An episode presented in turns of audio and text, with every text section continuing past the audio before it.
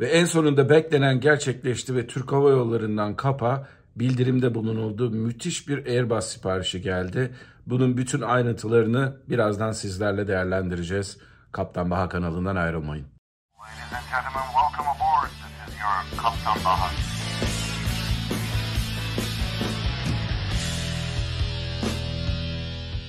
Herkese merhabalar arkadaşlar. Ben Kaptan Baha Bahadır Elcüner. Yepyeni bir Kaptan Baha yayınında sizlerle beraberiz. Bu yayını hem YouTube'dan hem de podcast'ten dinleyenlere hoş geldiniz diyorum. Bugün uzun zamandır beklenen Dubai Air Show'da da hani geldi gelmedi diye düşünülen Airbus siparişinden bahsedeceğiz Türk Hava Yolları'nın. Gerçekten Türk Hava Yolları'nın bu zamana kadar vermiş olduğu en etkileyici siparişlerden bir tanesi. Çok ilginç rakamlar söz konusu ve bu rakamların ötesinde de çok ilginç bir motor siparişi var ve aynı zamanda benim açımdan en ilginç bulduğum siparişi de en sonunda sizlere açıklamaya çalışacağım.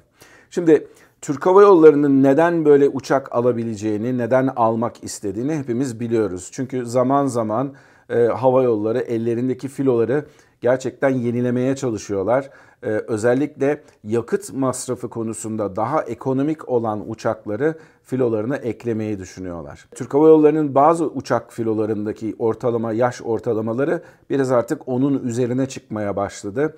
Bunların arasında en yaşlı filo olan 737-800 filosu var ve bunu da Airbus 330 filosu takip ediyor. Airbus 330'ların bir kısmının kiralarını Türk Hava Yolları uzattı. Çünkü bu siparişler bugünden yarına alınacak olan uçaklar değil. Yaklaşık bir 10 yıl gibi bir süreye de e, Türk Hava Yolları'nın eline geçecek olan ve zamanı geldikçe de elindeki eski uçakları değiştireceği olan bir siparişten bahsediyoruz.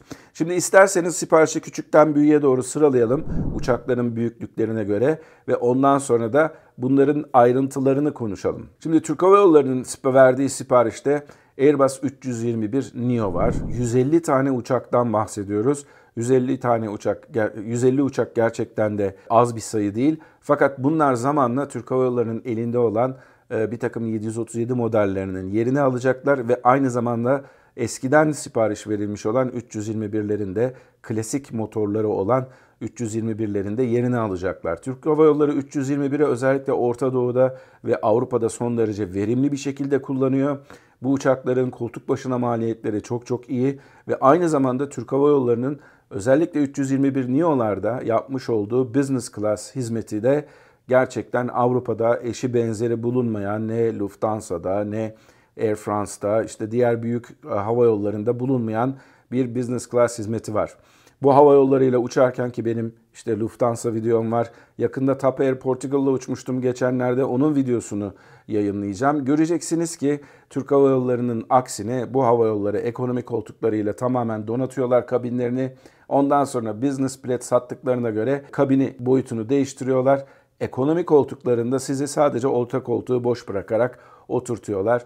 Buna da business diyorlar. Ekonomideki verdikleri ikramdan da çok da farklı bir ikram değil verdikleri ikram. En azından benim deneyimim öyle. Dolayısıyla Türk Hava Yolları burada çok büyük bir avantaja sahip. Ve siz özellikle Avrupa'dan müşterileri toplayıp uzak doğuya götürecekseniz veya Kuzey Amerika'dan müşterileri toplayıp ondan sonra Avrupa'ya götürecekseniz business class müşterisine çok iyi bir ürün vermiş oluyorsunuz. Türk Hava Yolları'nda böylesine kendisini diğer oyunculardan, diğer rakiplerinden son derece üstün kılan bir ürünü var. Dolayısıyla 321 Neo'larda gerçek anlamda business class koltukları olacak. 2 ve 2 şeklinde ve bu koltuklarda da son derece başarılı olacaklar. Ben de bu koltuklarla ve uçaklarla uçtum. Hakikaten diğer business class'larla karşılaştırılamayacak derecede Avrupa'da üstün bir üründen bahsediyoruz. 321'in ekonomi yolcuları açısından da çok büyük bir avantajı var. Özellikle Airbus 321 modelini geliştirdikçe araya bir tane ekstradan bir acil çıkış kapısı koydukça arkada ekonomi bölümüne de daha fazla yolcu alabilir hale geldi. Önceleri 210 kişilerden filan bahsediliyordu. Bugün artık düşük maliyetli hava yolları bunun da üzerinde yolcu taşıyabiliyorlar. Türk Hava Yolları gerçi bunu yapmayacak. Çünkü Türk Hava Yolları'nın markasındaki koltuklarda düşük maliyetli hava yollarındaki uçaklara göre biraz daha iyi koltuklar. Serviste daha iyi tabii ekonomide bile olsa. Şimdi 321'in hikayesi bu şekilde. Bununla beraber bir takım seçenekler de ısmarlandı. Ve bunun sayesinde Türk Hava Yolları önümüzdeki 10 yıl boyunca dar gövdede 321 NIO'lardan bayağı yararlanacak. Hatta bunların bir kısmını belki de daha uzak noktalara ihtiyacı olan Afrika gibi noktalara bile kullanabilir hale gelecek. Türk Hava Yolları'nın geniş gövde uçakta siparişinde tercihi 350'den yana oldu. Aslında insanların bazıları hani 330 bu kadar çok yaygın Türk Hava Yolları'nda hatta yolcu uçağı bakımından en fazla 330 uçuran hava yollarından bir tanesi. Belki onun NEO modeline geçer hem uçak başına daha düşük maliyetli bir uçak hem de hemen hemen aynı zamanda aynı miktarda yolcuyu taşıyorsunuz. O bakımdan da belki daha ucuza bir uçak almak mümkün olabilir dendi ama 350'nin çok daha büyük bir avantajı var. O da menzili. Şimdi Türk Hava Yolları'nın elinde şu an iki tane değişik konfigürasyonda Airbus 350 uçakları var. Bir tanesi kendisinin sipariş verdiği ve kendisinin koltuklarını sipariş verdiği bir 350 modeli var. Bununla ilgili değişik yorumlar var. Çünkü bazı insanlar bu koltukların dar olduklarından şikayetçiler. Bazıları çok da rahat olmadıklarından şikayetçiler. Bunlar aynı zamanda 787'de kullanılan business class koltuklarından ama 350 filosunda öyle uçaklar var ki bunlar gerçekten insanların umarım bana bugün bu uçak denk gelir dedikleri uçaklar. Bunlar da zaten renklerinden de baktığınız zaman hem ekonomide hem de business class'ta Rus Hava Yolları Aeroflot'un renklerini taşıyan koltuklardan. Bunların özellikle business class'ı tam anlamıyla bir kabin haline alabildiği için ve son derece daha rahat bir uçak olduğu için özellikle gerçekten müdavimler tarafından çok tercih edilen uçaklar. Şimdi bu durumda Türk Hava Yolları vermiş olduğu siparişteki kabinleri buna mı de- değiştirecek yoksa insanların da çok fazla beğenmediği bir anlamda low cost uzun yol yolculuk yapan hava yollarının ısmarladığı türden koltuklarla mı donatacak bu uçakları? Bunu bekleyip görmek lazım. Aslında keşke dediğim gibi Aeroflot'taki gibi bir kabine döndürse de gerçekten harika bir business class koltuğu olsa ve bir ürünü olsa. Çünkü diğer hava yolları da Türk Hava Yolları'nın bu konudaki rakibi olan diğer hava yolları da yavaş yavaş bu tür kabinlere doğru yol almaya başladılar. En azından kendi pro, ürününün, kendi profesyonel görünen ürününün daha iyi gözükmesini sağlayabilecek. Ama yanılmıyorsam galiba Türk Hava Yolları kendisinin ilk sipariş vermiş olduğu o klasik business class koltuklarıyla devam edecek. Aynı şekilde 3-3-3 şeklindeki ekonomi e, sınıfında çok fazla bir değişiklik beklemiyorum 350-900 modellerinde. Şimdi bu siparişle beraber 350'nin bir modelini bu zamana kadar sipariş vermediği bir modelini sipariş verdi Türk Hava Yolları. O da 350'nin 1000 modeli. 350-900'e göre bir tık daha uzun bir gövdesi olan bir uçak bu. Dolayısıyla tabii ki daha fazla kargo ve daha fazla yolcu alıyor. Bu da ne bileyim mesela çok yoğun olan hatlarda New York gibi hatlarda kullanılabilir. Londra gibi yoğun hatlarda kullanılabilir. Tabi bütün bu Airbus siparişinin dışında bir Boeing siparişi de ileride gelir mi gelmez mi diye soracak olursanız bence gelecektir ama biraz zaman gerekecek onun için. Çünkü henüz Türk Hava Yolları'nın Boeing'le böyle bir konuşmasının olup olmadığını bilmiyoruz. İleride bunu belirleyecek ve biraz da politik ortamda özellikle Amerika'nın işte bu İsrail konusuna verdiği destekten ötürü galiba birazcık Türk Hava Yolları sipariş vermek vermekte de biraz çekinceli davranıyor olabilir. Ama zamanı geldiğinde de özellikle elindeki 777'ler ve 787'ler konusunda bir atılım yapacaktır diye düşünüyorum Türk Hava Yolları. Bazı hava yolları örneğin American Airlines 777'leri elinden çıkarıp sadece 787'li bir filoya dönmeye düşünüyor. Türk Hava Yolları da bunu yapar mı ileride onu bilemiyorum. 777 gerçekten güzel bir uçak ama Özellikle 300 ER bazı hatlarda kar getirmesi açısından biraz zorluk çıkartıyor. Çünkü bayağı bir doluluk oranı yakalamanız lazım bu konuda ve aynı zamanda iyi para kazanmanız lazım sattığınız biletlerden.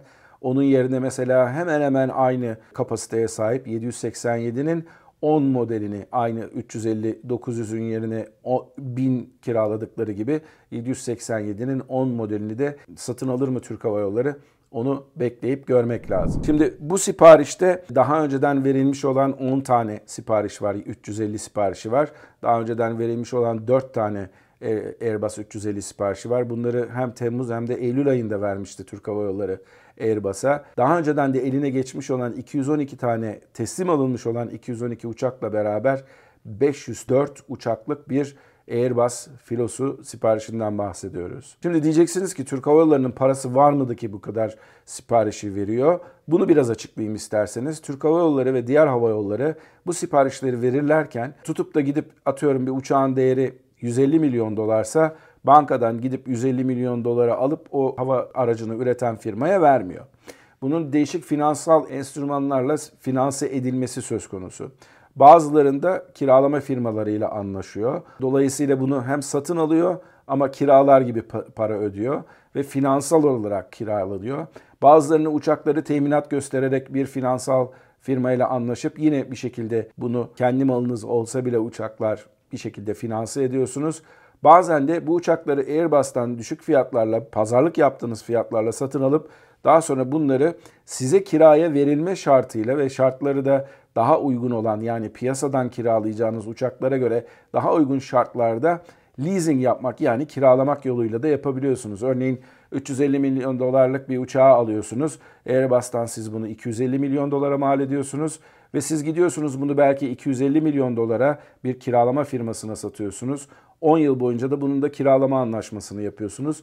Bunun da değişik avantajları var tabii ki finansal açıdan. Bunların ayrıntılarına çok da fazla girmek istemiyorum. Ama Türk Hava Yolları dünyanın en büyük 10 hava yolundan bir tanesi olan Türk Hava Yolları bu hava araçlarını, bu uçakları alabilecek güçte ve alabilecek türden enstrümanlara da sahip. Aynı zamanda Türk Hava Yolları tahvil de ihraç ediyor.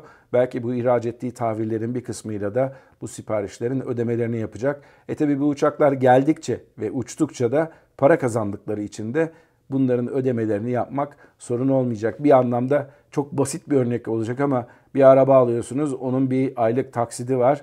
E taksiye veriyorsunuz, oradan bir gelir elde ediyorsunuz. O aldığınız taksiden aldığınız parayla da aylık arabanın taksidini de ödüyorsunuz gibi bir örnek veriyorum size. Dolayısıyla Türk Hava Yolları'nın bu siparişi gerçekten çok etkileyici. Bununla beraber Rolls-Royce'a verilmiş bir motor siparişi var. Bu da özellikle Türkiye ile İngiltere arasındaki ikili ilişkilerin son zamanlarda göstermiş olduğu güzel gelişmelerin bir ürünüdür diye tahmin ediyorum. Ve aynı zamanda da unutmamak lazım ki Türkiye ve İngiltere savunma alanında da bir işbirliği yapıyor.